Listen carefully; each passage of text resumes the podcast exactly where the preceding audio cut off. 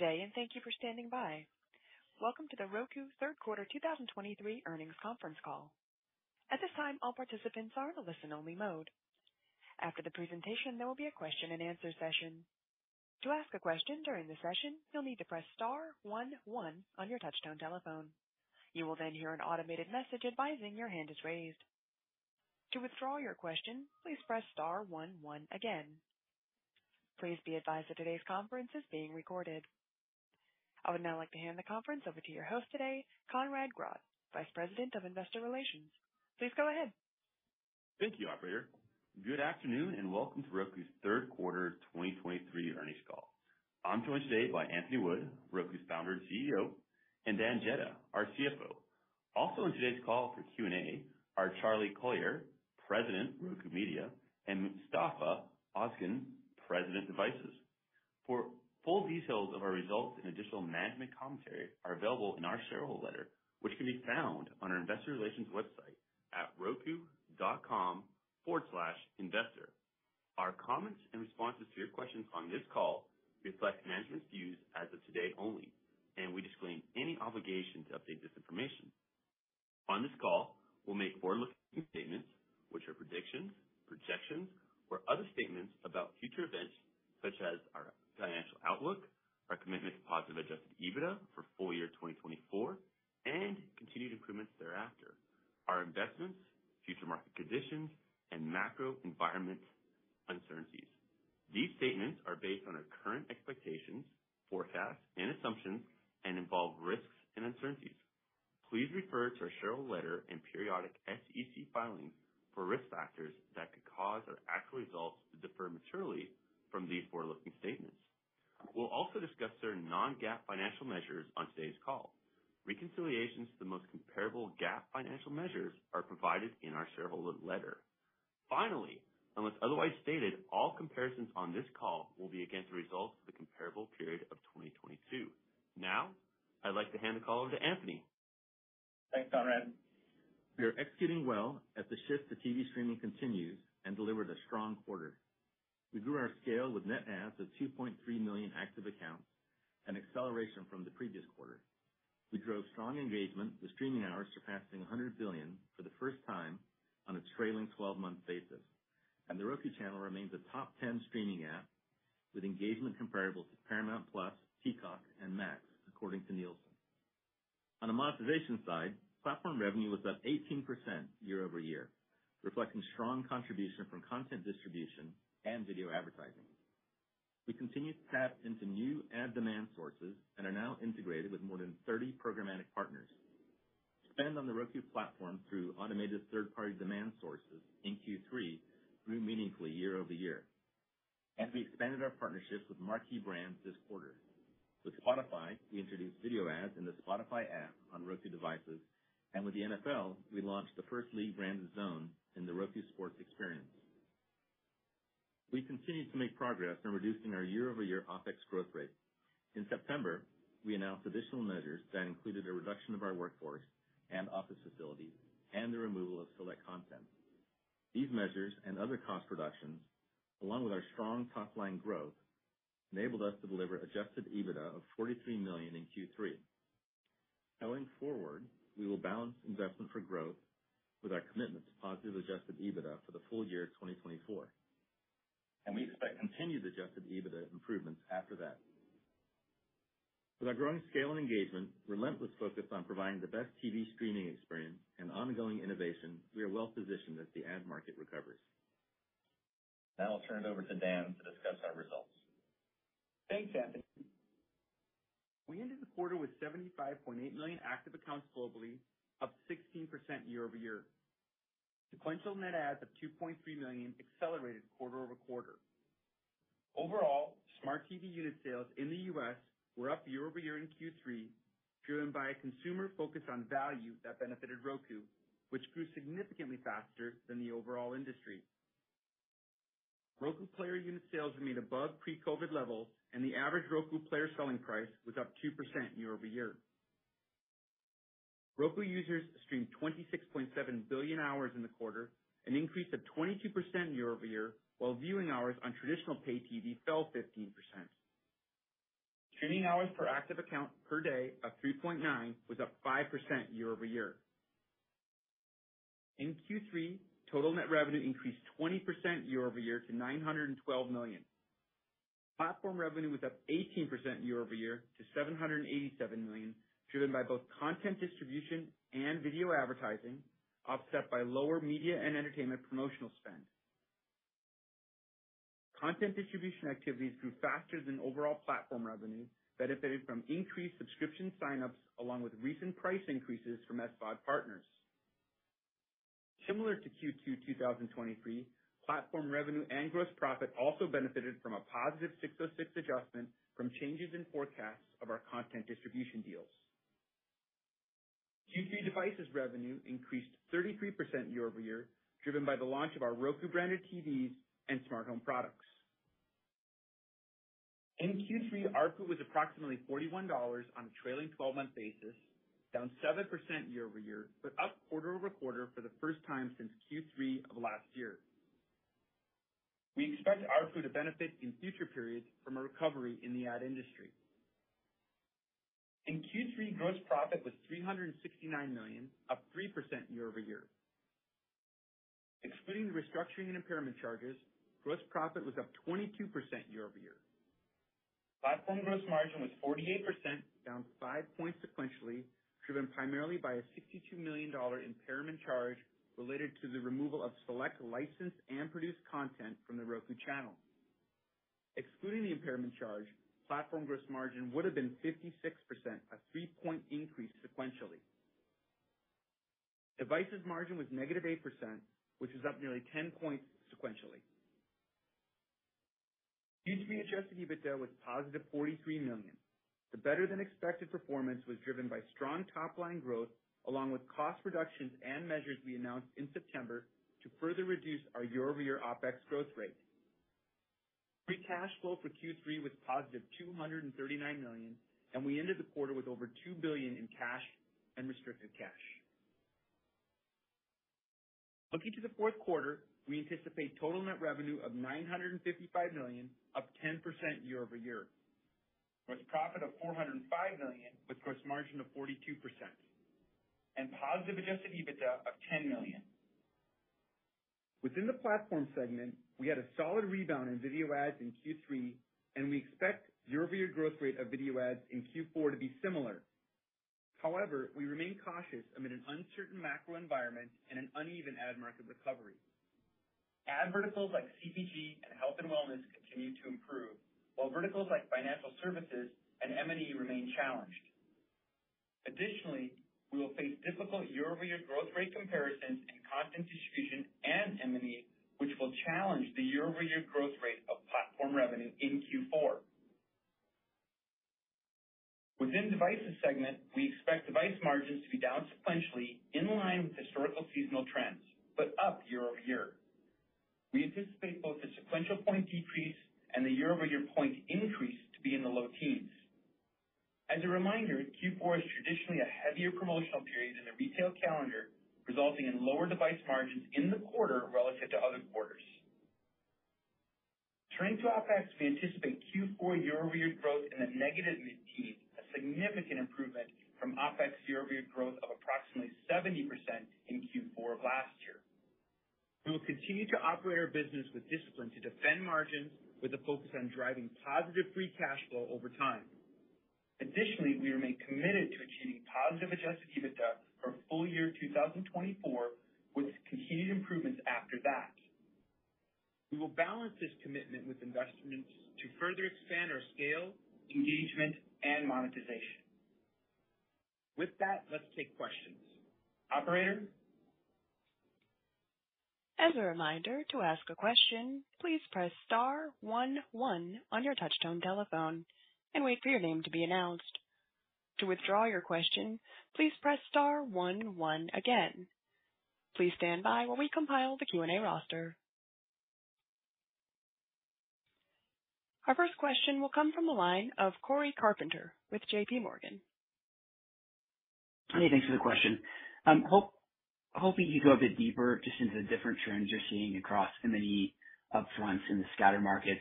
Uh, Charlie, maybe specifically for you, anything that you would call out on uh, impact from geopolitical events in 4Q? And then Dan, maybe if you could just tie it all together into how those kind of various crosscurrents got you to your 4Q guide. Thank you. Hey, Cory. Thanks. This is Anthony. So um yep, Charlie will take that first part of that question, and Dan, the second part. Great. Thanks, Anthony. And hey, Cory, I hope you're well. Uh, you know, I'll start in second quarter. You know, we saw a continued rebound in video advertising from second quarter into third quarter. And in third quarter, year-on-year growth of video advertising on Roku actually outperformed the overall ad market and the linear ad market in the U.S. So while we're optimistic about the ongoing rebound in video advertising on our platform, uh, we remain cautious about the uncertain macro environment and the uneven ad market recovery by category. Actually, Cory, for instance, uh, CPG and health and wellness are growing and doing quite well, but there are still categories like financial services and insurance that are not recovering as quickly. And you mentioned M&E. You know, I expect M&E to be further pressured in fourth quarter by, of course, the limited fall release schedules, uh, because of labor strikes.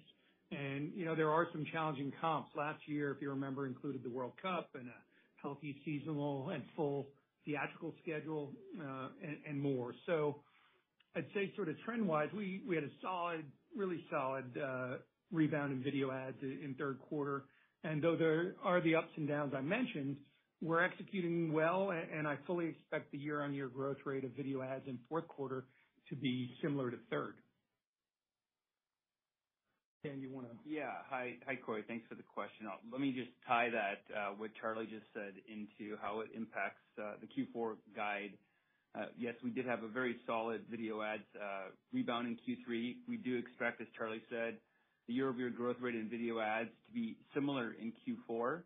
And He also, um, you know, said that we remain cautious and uncertain for the macro environment, the uneven ad market recovery.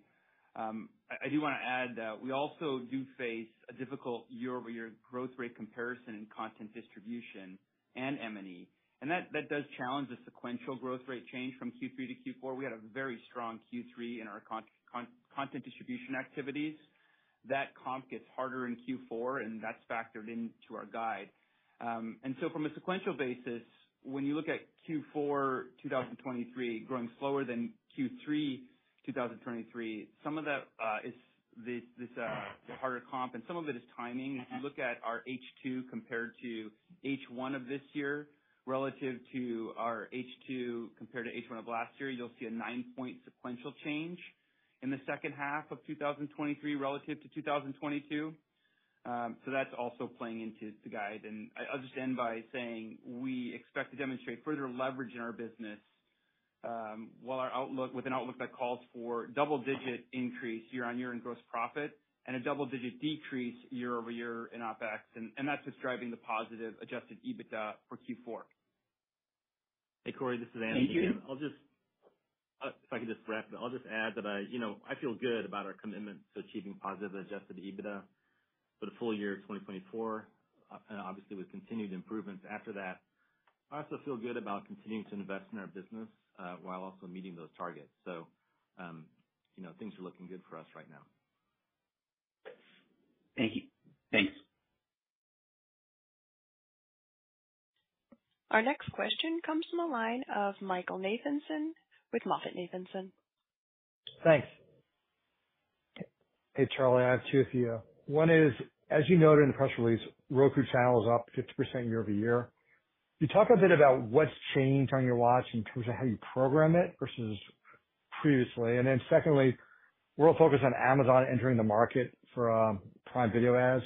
What do you think it means for more broadly the ecosystem? And then any competition that you think you'll hit as they enter uh, for Prime Video advertising? Thanks. Hey, Michael, this is Anthony. Why don't we start with the question about video ads and competitors. Yeah. Um, Charlie can. Great. Uh, expand on the rest of your question. So, you know, just I just I would say, you know, first of all, we're the leading TV streaming platform. It's a great position to be in. We get asked about market dynamics a lot. You know, we founded Roku on the belief that all TV, including advertising, uh, is gonna be streamed, and we're obviously seeing that happen. We're well into that transition, but there's still a long way to go. Traditional TV ads in the U.S., as everyone probably knows, is a $60 billion a year business. It's all gonna move to streaming, and there's gonna be multiple winners. Our platform obviously has significant scale, engagement, first-party data, unique ad products. You know, and like we said before, in the U.S., our scale is approaching half of broadband households. You know, that makes us a tremendously important platform to be in, and be involved in for everyone in the ecosystem. Our streaming hours passed 100 billion hours, a great milestone for us. The Roku Channel, uh, you know, which Charlie will talk more about, but it's a top 10 streaming app uh, on our platform and represents nearly 3% of all TV streaming in September, not just on Roku, but across everywhere, which is comparable to the engagement of apps like Paramount+, Peacock, and Max. So, you know, we're in a great position. We're a strong part of the ecosystem. We're executing well. Uh and if I think about, you know, a couple factors that would impacting our the growth of our video ad business specifically, the most important one, which we've mentioned before and continues to be the most important, is just the macro.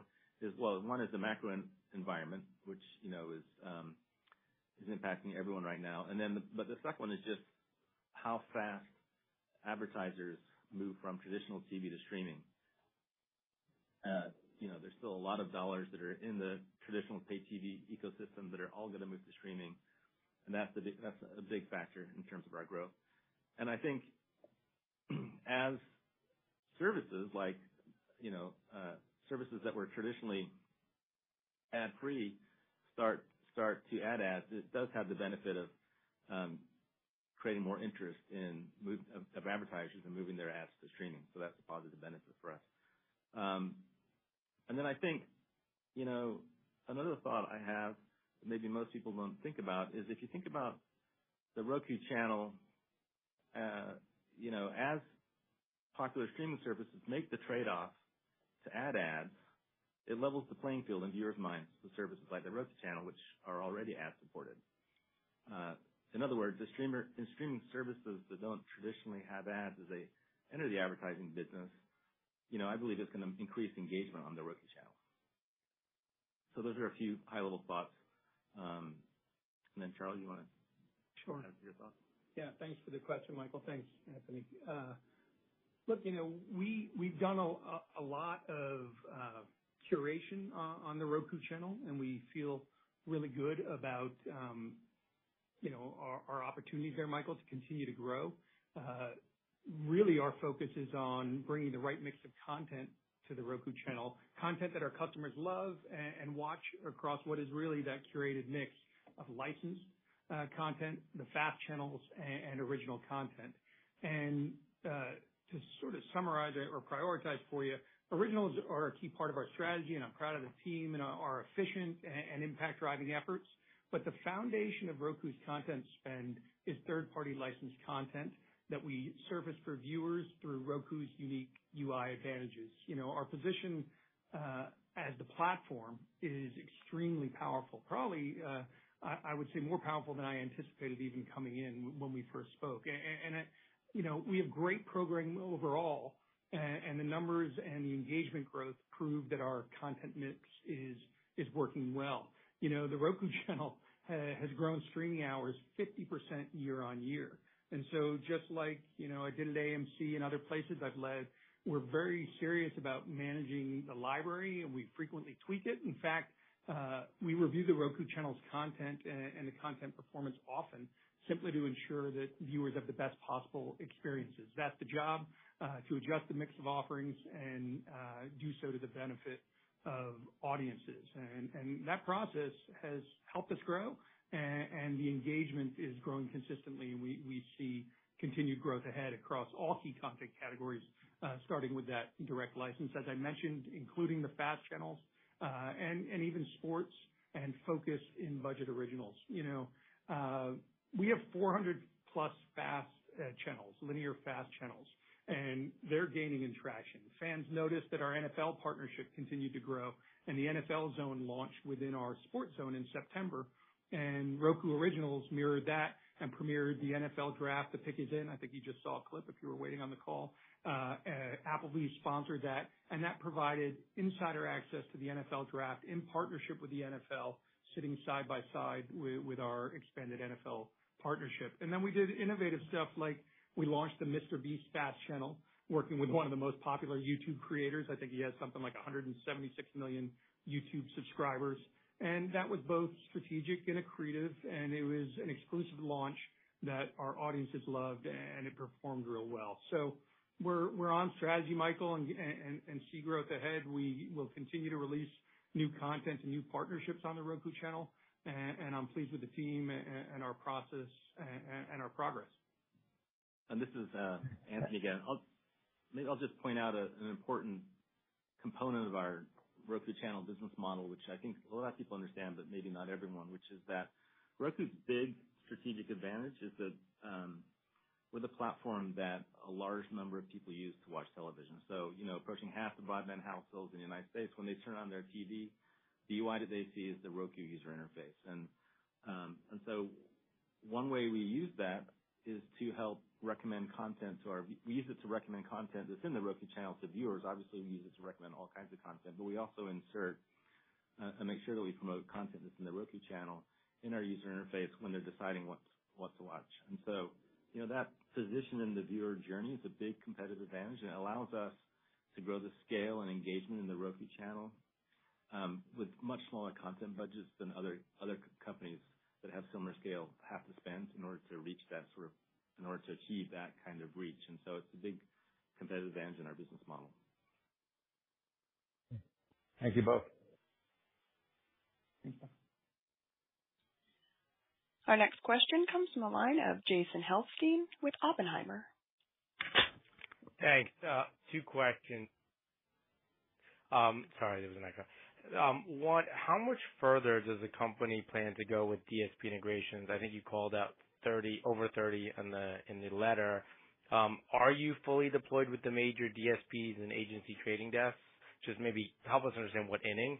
Then Second question, Dan, can you give us your philosophy for guidance? Like, what's a reasonable kind of upside, downside range, even if no numbers, just philosophically? I think just that would help investors kind of better set expectations. Thank you.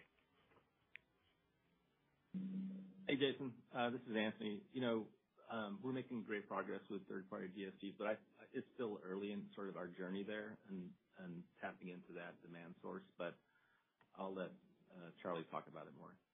Thanks. Thanks, Jason. Uh, we are seeing meaningful success with our early efforts to scale third-party DSPs. We've broadened our relationships with a full spectrum of not just third-party DSPs, but also third-party supply and demand partners. As you noted, you know, we're we're there with over 30 programmatic partners, both big and small, to answer your question. And we're spending, we're seeing them spend on the Roku platform through automated third-party demand sources, uh and also, you know, obviously directly with us. That grew meaningfully year-over-year in the third quarter. You know, a lot of it has to do with a concerted effort to meet marketers uh, where they wish to transact, uh, and that's been successful. It allows us to diversify demand and to demonstrate the full power and breadth of Roku's capabilities, really, no matter how an investment in Roku is transacted. And it also has allowed us to be a really flexible partner uh, in multiple ways across the markets we serve. So the initial results prove the benefits of the strategy. And beyond just growing revenue, the feedback's been terrific, uh, and we're often called our partner's most productive supplier uh, of CTV impressions. And as Anthony said, the good news is these are still early days. I should say there's no silver bullet. You know, the programmatic market faces the same overall macro challenges as other marketplaces, including categories like insurance, that are not back as robustly as several other categories.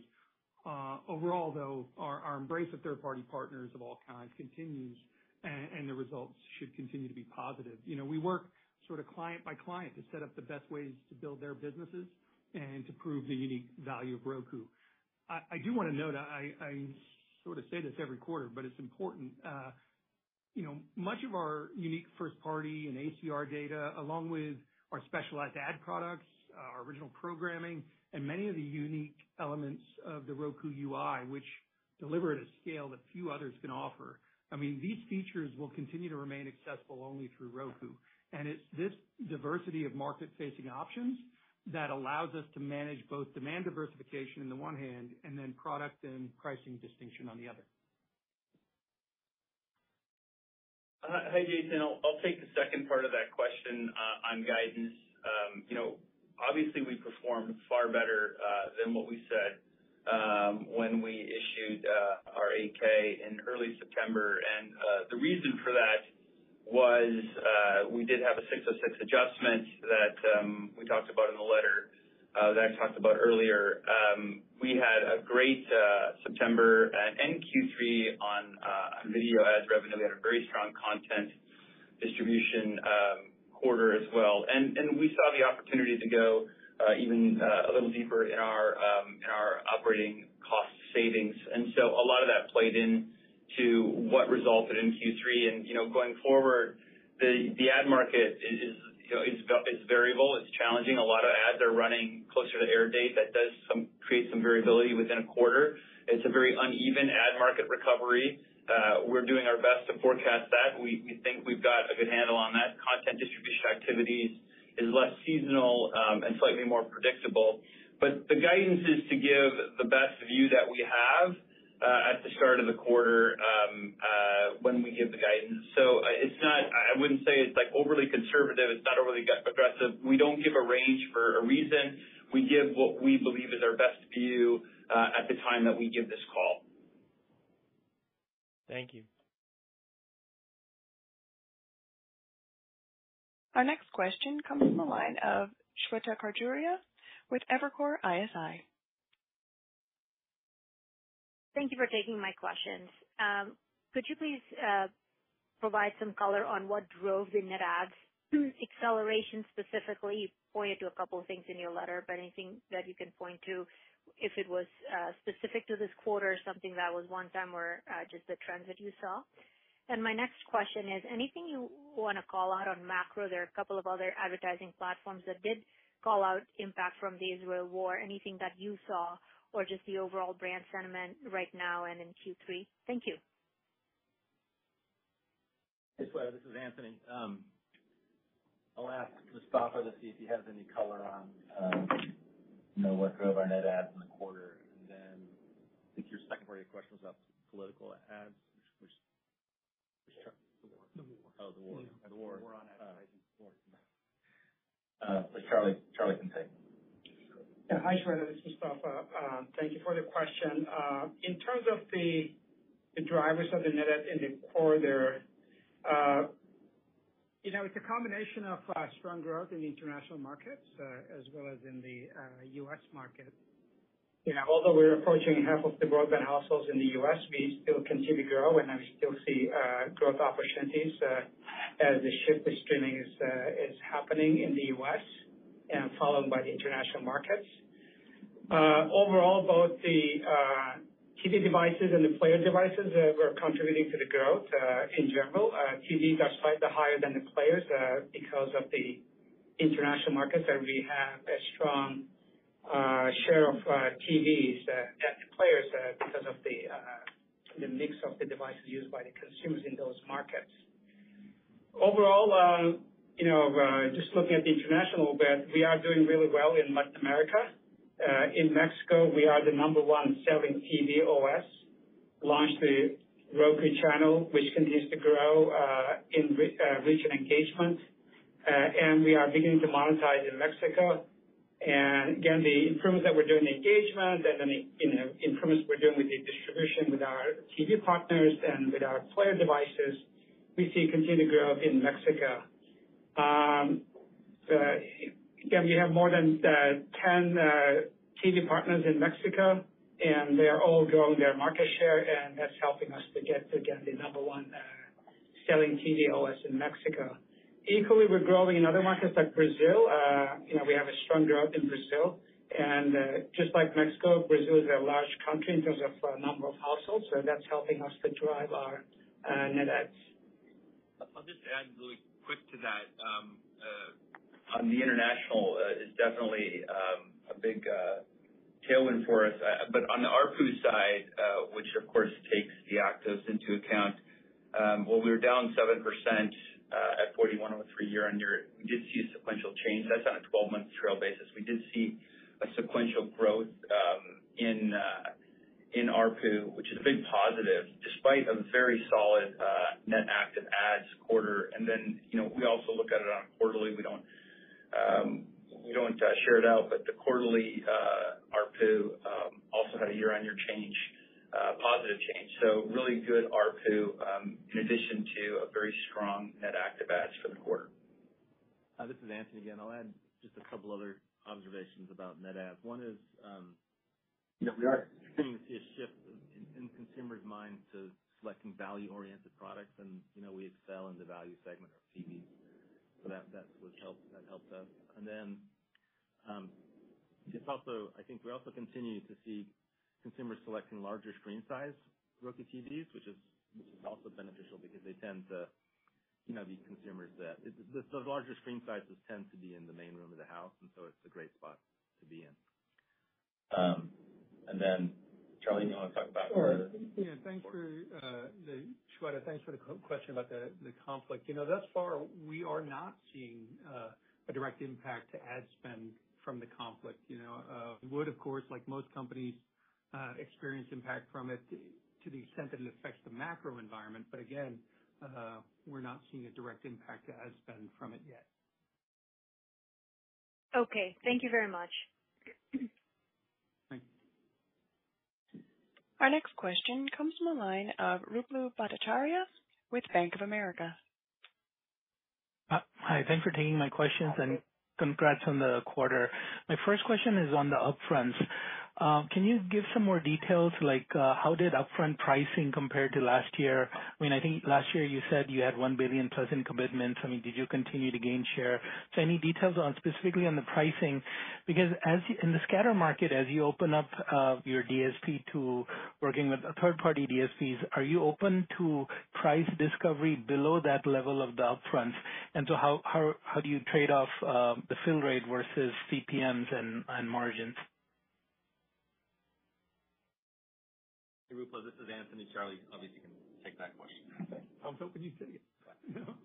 All right. Uh, thanks, Ruplu. Uh, look, I'm not gonna break out the upfronts, uh, except to say you'll be pleased with our numbers overall, whether they come in the broadcast upfront, calendar upfront, scatter, or as the blend you just described. I'll start by saying, look, I'm pleased to report that we did do well in terms of total upfront dollars to the platform. You know, it's interesting, as I said in last quarter's earnings call, this year was a very different one for everyone uh, across the industry 'cause it proceeded at such a slower pace than usual. Despite the pace, it closed on time as we knew it would, and we're pleased with the outcome. Uh, it was interesting to me 'cause the sales team pretty much pivoted from closing the upfront right into focusing on scatter. One trend you see is advertisers are still spending closer to air dates. I think that'll continue, and we certainly saw evidence of that in the third quarter. So when I look at total dollars, we did well. We continue to take share from the overall TV market because of a combination of our unique scale, the data we offer, and compelling Roku-only offerings. Again, business tends to keep coming in late uh, as we keep highlighting, but the ad recovery itself is uneven, as Dan mentioned, across categories. So That's just making uh, forecasting particularly challenging. But as broadcast and linear entertainment impressions continue to decline, Ruplu, uh, as a reminder, by the way, global hours on Roku grew 22% year-over-year, while linear hours in the U.S. declined 15%. So the gap is significant. So as this continues, I believe CTV in general and Roku specifically will continue to be planned and bought earlier in the process. Overall, eh, advertisers engage with Roku on the upfront. I talked a little bit about our third-party DSPs. We're seeing great engagement there too. And we're seeing, again, later than usual, but we're seeing uh, that engagement in scatter as well. Uh, you know, we've talked a lot about having nearly half the broadband households in the U.S. And the unique advantages of that scale in our data and our ad products like Roku City or shoppable ads or some of the powerful tools we use to attract and engage and retain audiences, I think all of that is what's uh, seeing us drive that success. Got it. And just for a quick follow-up, if M&E spend remains weak, are there things you can do to monetize the home screen and screensaver differently that is uh, diversified to other end markets? So any thoughts there? Thank you so much, and congrats on the quarter. Yeah. Thank you, and thanks for the question. Uh, yeah. Well, let me start on M&E, and I'm sure Charlie has things to say on that topic as well. So, you know, um, I think. Well, first of all, you know, I'll just say that, as I said before, we're the number one TV streaming platform. We distribute lots of streaming services and apps and content. We're, you know, often, if not usually, their number one distribution platform on television. And, you know, this relationship, this the scale of our relationship with viewers and with content apps generates a lot of different revenue streams for us beyond just M&E. And you can see this in our Q3 results. You know, in Q3, M&E was pressured, but we still grew the platform revenue 18%. And so those are so that, you know, that implies obviously that these other revenue streams are doing well. Uh, you know, and then when it comes to M&E promotions specifically, just in case everyone doesn't know what that is, you know, as we as we expose the TV viewing UI to our viewers, and as they browse around, we integrate promotions for different types of content into the user experience. And we do it in ways that are effective in driving engagement, you know, ways that build subscriptions, but also ways that are super viewer-friendly. So it's a, you know, something we're good at. We put a lot of effort into it. It's a win-win for everyone. Uh, it's good for our business. It leverages the fact that, you know, one of our key assets is the user interface for selecting content. Uh, it's an area that we continue to invest in, uh, an area that I think we're best in class in, uh, an area that we're gonna continue to invest in. And you know, M&E is down right now because of the current state of the economy and the ad cycle, but it's an area that I think has long-term potential. Um, I don't know, Charlie, do you wanna add your thoughts on M&E? Sure. Thanks, Anthony. Ruplu, thanks for the congratulations. You know, we talked a lot about diversifying demand, and Anthony talked about integrating, you know, all sorts of different advertisers uh, and promotion into the uh, UI beyond M&E, and that's right. And and maybe I'll just add that stepping back, I think it's good to think uh, about how versatile a partner Roku is, both to M&E and to other advertisers who need to prove that their marketing is working. We have top of the funnel and bottom of the funnel impact, and we're building upon it. Just on M&E, look, we're a business builder for our media and entertainment partners, not just a place for them to invest. And that's because we make their services and content, we, we use the word unmissable a lot. Unmissable across the full funnel from broad reach acquisition right through to engagement.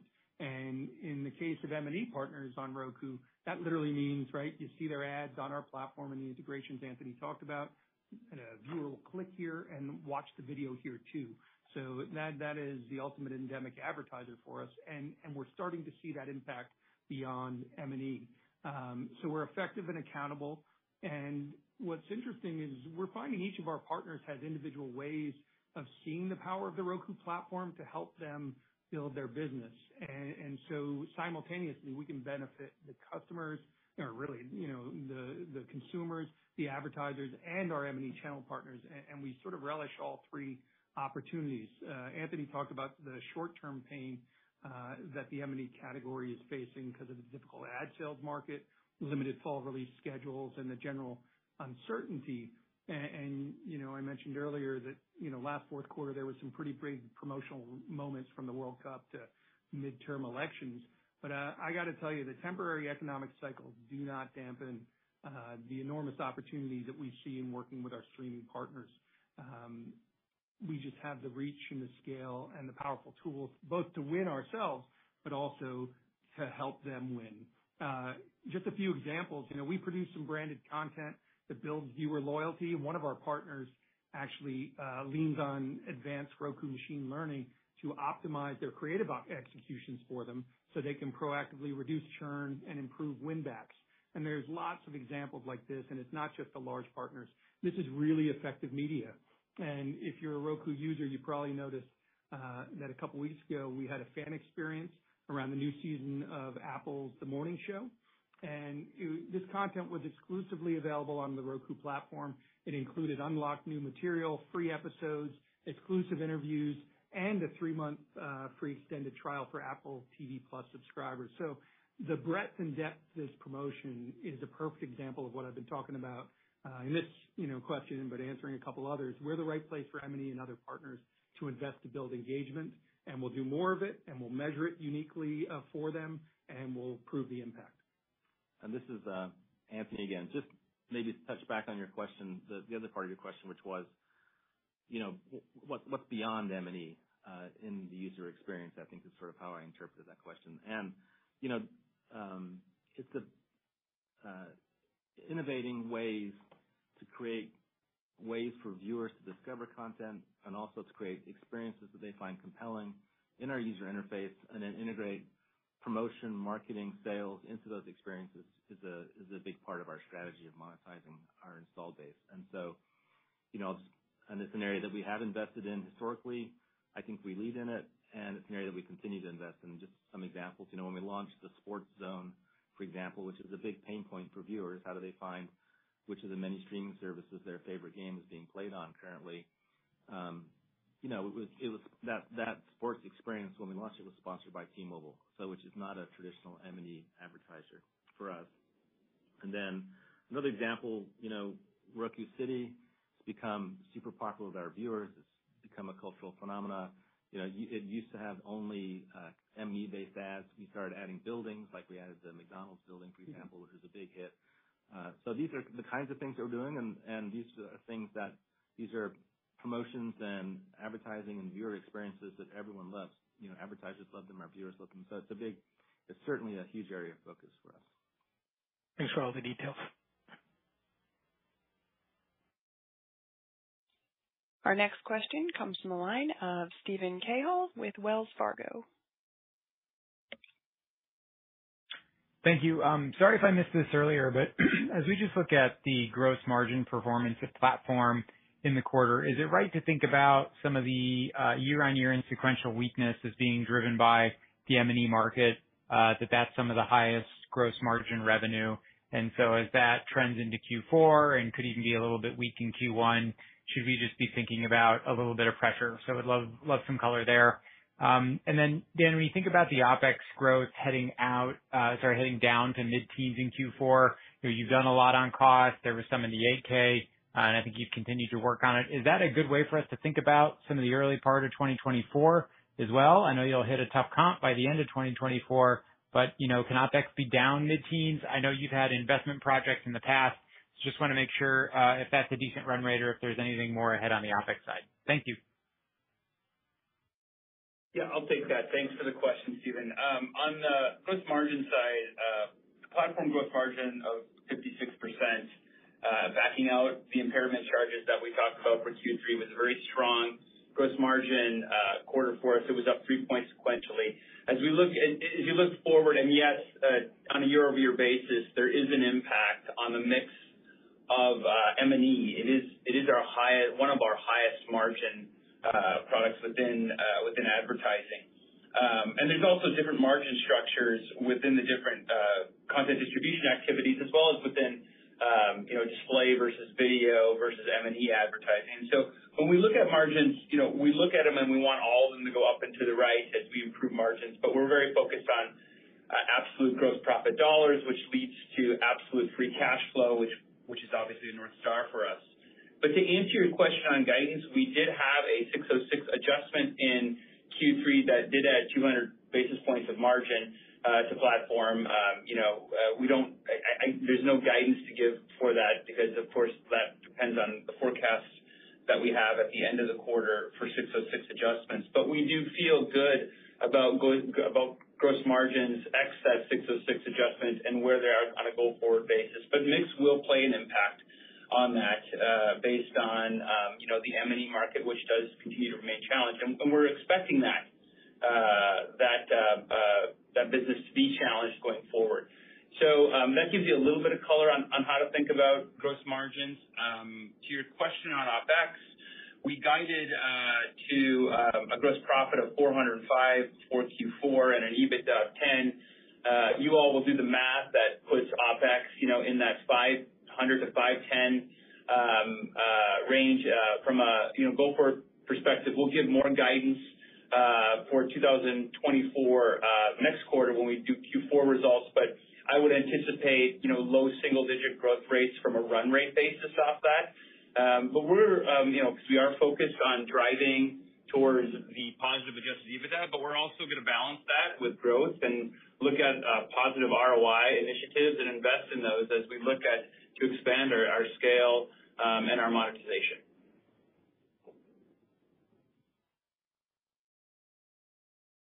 Thank you. Our next question comes from the line of David Joyce with Seaport Research Partners. Thank you. Um, could you please uh, discuss your thoughts about uh, the carriage deals in the legacy world, such as Charter and Disney, where the streaming apps are becoming more prevalent uh, on those cable systems? How might that impact your business model or plans? Uh, and if you could marry that thought with, you know, the increasing pricing on the streaming services, do you, uh, how do you think the consumer's reacting to to all of the the streaming choice out there and, and the pricing versus the legacy model in terms of how that could impact uh, your streaming uh, trajectory? Hey, David, this is Anthony. Um, well, I think, you know, at a high level, the agreements like you just highlighted also highlight the importance of streaming in the current and future TV ecosystem. So, you know, the fact that pay TV operators are more actively trying to promote streaming offerings, I think, um, just so it just makes it very clear that streaming is the future. And, you know, we're the number one streaming platform in the United States. We're in a great position to continue to benefit as the world and the country shifts to streaming. Uh, you know, in the U.S., for example, our active account base is bigger than the largest three pay TV providers combined, uh, which, you know, is awesome. I think when we started Roku, people would have thought that would never happen. We're the number one TV streaming platform in the country by hours streamed. You know, and these both, we've built both of these positions while competing with very large competitors. So um you know, so I think, you know, we're well positioned to continue to monetize viewer activity engagement on our platform, no matter where the viewers obtain their streaming subscription credentials. You know, I just think we're in a great position. And, uh, you know, these pay TV companies are trying to figure out how to, you know, make the transition to streaming. But, you know, it's gonna be very tricky and very difficult for them to do that. Uh, and if you look at the Roku platform, you know, it serves not just viewers that are cord cutters and the, you know, just sign up for Netflix and YouTube and The Roku Channel, but also, you know, we we do serve pay TV operators, uh, pay TV customers. Virtual TV services are very popular, even non-virtual TV services. Like, for example, I personally live in a Spectrum area, and uh, I use Roku, obviously, to watch television, but I also subscribe to the Spectrum app, which is a great app on Roku as well. So, you know, I think that uh, we're great at selling subscriptions. We monetize all viewer activity, not just by selling subscriptions. Uh and we monetize viewers no matter how they obtain their streaming credentials. And we're, you know, extremely well positioned to continue to do well as the world shifts to streaming. I think our big headline is gonna be that you watch TV through Roku. Yeah. Surprising.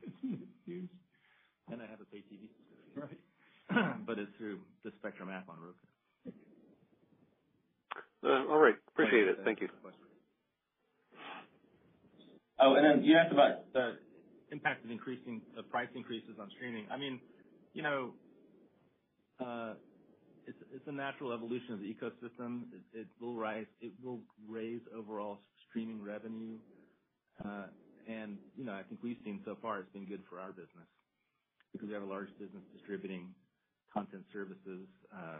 We do billing, you know, we have revenue share arrangements. We have a lot of different arrangements that result in that being positive for our business overall.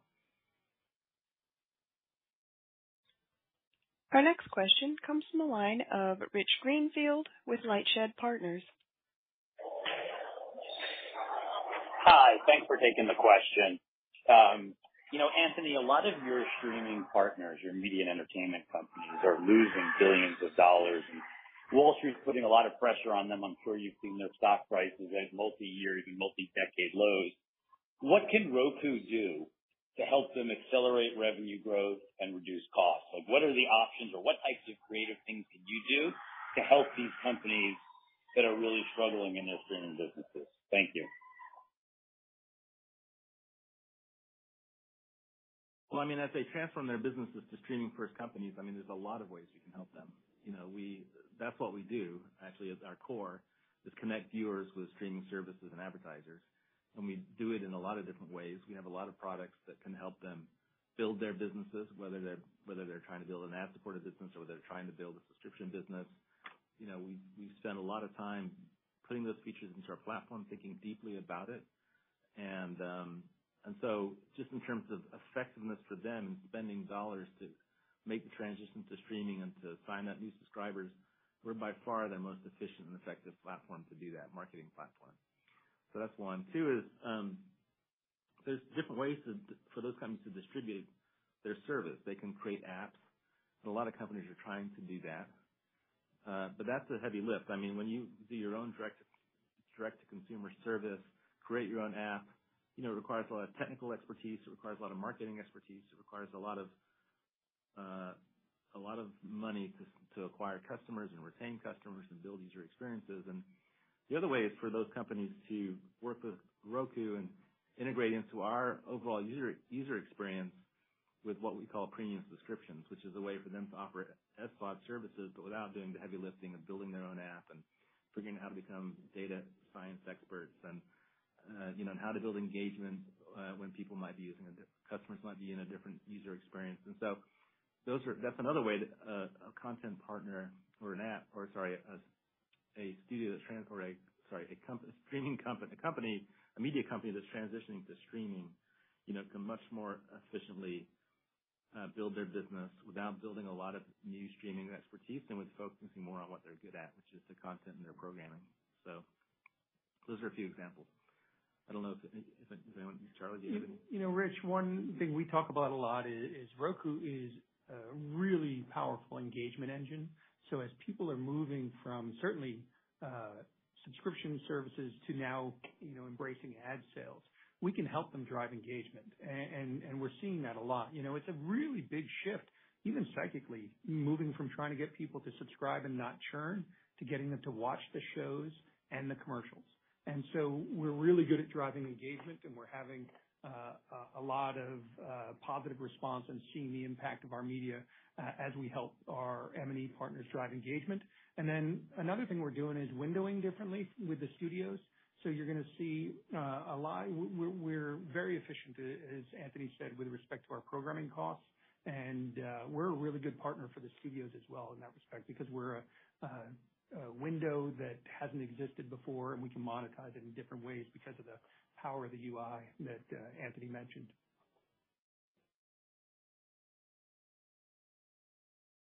Thank you. Our next question comes from the line of Ben Swinburne with Morgan Stanley. Thanks, guys. Uh, two questions. Oh, there's an echo. Okay, it's gone. Um, I wanted to ask you guys about live programming. You guys mentioned in the letter quite a bit growth in live and the investments in live. And I think back to years ago, people probably thought live TV was gonna die and streaming would be all on demand. Um, what is any sense for how much of your viewing is, you know, done through live viewing and whether that's an opportunity for you guys in terms of monetization? I would imagine it would have greater ad loads, maybe, you know, greater overall engagement levels. Um, I think a lot of the investments you guys have made in content and product are around driving FAST channels, and a lot of the Roku Channel is built, particularly sports, around live. So I'd love to hear some thoughts on on whether that's that's something we should be thinking about as a tailwind to the business. And then I just wanted to ask Dan on the North Star comment on free cash flow. You guys generated, I think, about $150 million year to date. Um, any expectations you can share us for the year or the fourth quarter, just to get a sense for what you think free cash flow might shake out for 2023. Thanks so much. Thanks, Ben. This is Anthony. I'll take the first part on live, and then Dan obviously will take the second part. So yeah, I mean, you know, well, first of all, let me just define live. So live in the streaming world, at least on our platform, means content that is truly live, like a sports game, you know, or uh, an award show. But it also means content that is just programmed linearly, you know, because it's hard, to you know. Yeah. Calling it a linear channel. I'm just explaining this for other listeners. So when you call it a linear channel, that doesn't, you know, the viewers don't respond to that. So we call the whole category of linear viewing live. And then live is something we've been focused on for at least a couple of years now. And We've built out a lot of great experiences to promote live content. You know, there's a live menu in our left-hand nav on our home screen. Uh, we built an EPG that's you know, electronic program guide, which is sort of like a traditional cable box UI for live programming. That's also very popular. Um and we continue to put a lot of effort into things like our machine learning algorithms, drive viewing of live. And it's very popular. It surprised me actually how popular it is. I was one of the people who thought maybe it would fade away, but that's not true. It turns out there's lots of people that don't wanna pick a show. They just wanna flip through a few channels and find something that catches their attention. So it's a big growth area for us. It'll probably continue to be a big growth area, especially uh, it's especially important internationally, where linear is still super big.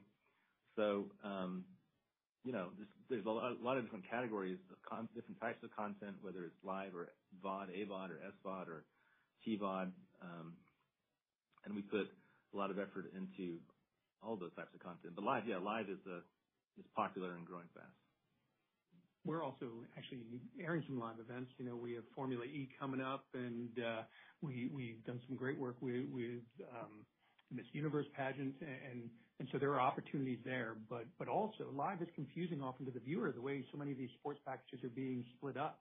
So Anthony mentioned it earlier, but our Sports Zone is an incredible tool for, you know, viewers to figure out how to navigate. And actually, the consumer experience team does an amazing job helping viewers navigate to the live events that they'd like to find. So that's another platform advantage as well. They come through our front door.